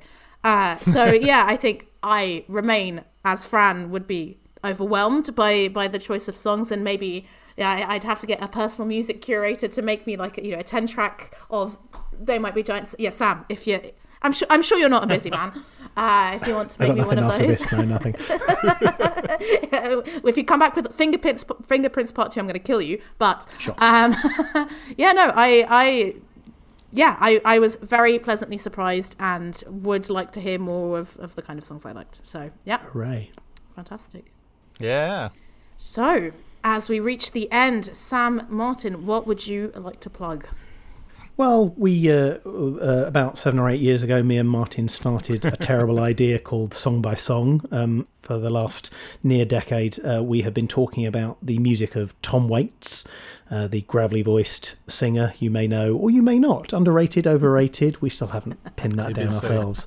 Um, but we uh, release episodes weekly. Uh, uh, you can find that in your podcatcher. Uh, by searching for Song by Song Podcast or by visiting songbysongpodcast.com. Uh, I think probably when this comes out, we'll probably be about to be going into a little mini film season as well. So, Yeah. um, so yeah, you can see Tom Waits acting, Tom Waits singing, two guys talking about all the Tom Waits. Which is a weird uh, about 2004. So like that's that's most of his albums at this point. Not all of them. Not the Mm-hmm. obviously 25th. So if, if there's like one you're like, uh, I've been meaning to get into Tom Waits. I, I'd like to listen to like Small Change. Like why not listen along with us? Yeah, very good. How um, have you projected when you're going to finish recording the podcast? How long it's going to take you still? In heaven, heaven is a place where we have stopped talking about Tom Waits. It's, Is it's that ne- is, it, interminable. is it next summer? Uh, I think that's. I mean, if all goes to plan, yeah, we should have it wrapped by the end of 2023, uh, plus or minus film episodes. We're not. It's. It's. Yeah, we're getting. We're nearly there. We're nearly A there. decade And of Tom Waits. I mean, that is dedication. Absolutely. Um, If he does release like an amazing album, shut up, friend. Would you go Shut up, friend. One last job. Just when we think we're getting out, it pulls us back in. God damn it. Martin, anything else you, you'd like to plug? Uh, I make a podcast called Neutrino Watch, which is a daily generative semi-fictional podcast. So uh, if you go onto the feed and listen to one of the episodes, and then you like stream the same episode the next day, it'll be a little bit different. So there's all kinds of stuff on there. There's like an astronomy show. Um, there is a like a song a day show where where I've, I've written a song and it changes every day. The lyrics change, the instruments change. I'm about to start a, uh music criticism show about an in in world a character called Gus Homs, where we we talk about a Gus Homs track every day, and then there's like a fresh piece of music that's generated that we're commenting on. Martin. I Yeah, just yeah. Well, it's all com- it's all done with computers, so I don't actually have to make it every day. I just have to spend six months building the code to make it every day. But check that. out. Uh, look for Neutrino Watch uh, on your podcatcher of choice, or go to neutrino.watch. Okay, excellent. And of course, I'll plug the song by song episodes that we guested on. Yes, of Oh, yeah. you if- should check those If you're going to Yeah. start, if, of course you've got to start there. Uh, and yeah, if you enjoyed, good stuff. if you enjoyed our chat about water today, you're going to really enjoy it on uh, on song by song. Thank you so much for joining us, guys. Have Thank you for having a us. fantastic month, and fun. uh, yeah, see you next time, Fran. Ah, thank you guys, and good Bye. night, goodbye, Bye. till next time. So we hope you enjoyed this episode with four different people. Shout out to Fran who had fun editing this one. And a shout out also to my friend George, who was absolutely disgusted when I told him that Talking Heads were going to be picked as overrated. So I hope, George, that the conversation has been nuanced enough for you. I also have to say that I had to really not be a fangirl because I'm a huge fan of Answer Me This, which Martin is on. And I hope I kept my shit together. If you think I didn't keep my shit together, you can get in touch on on Instagram. It's at over underrated music pod. On Twitter, it's at ou music pod. Or you can email me to tell me how little I have my shit together on over underrated music pod at gmail.com.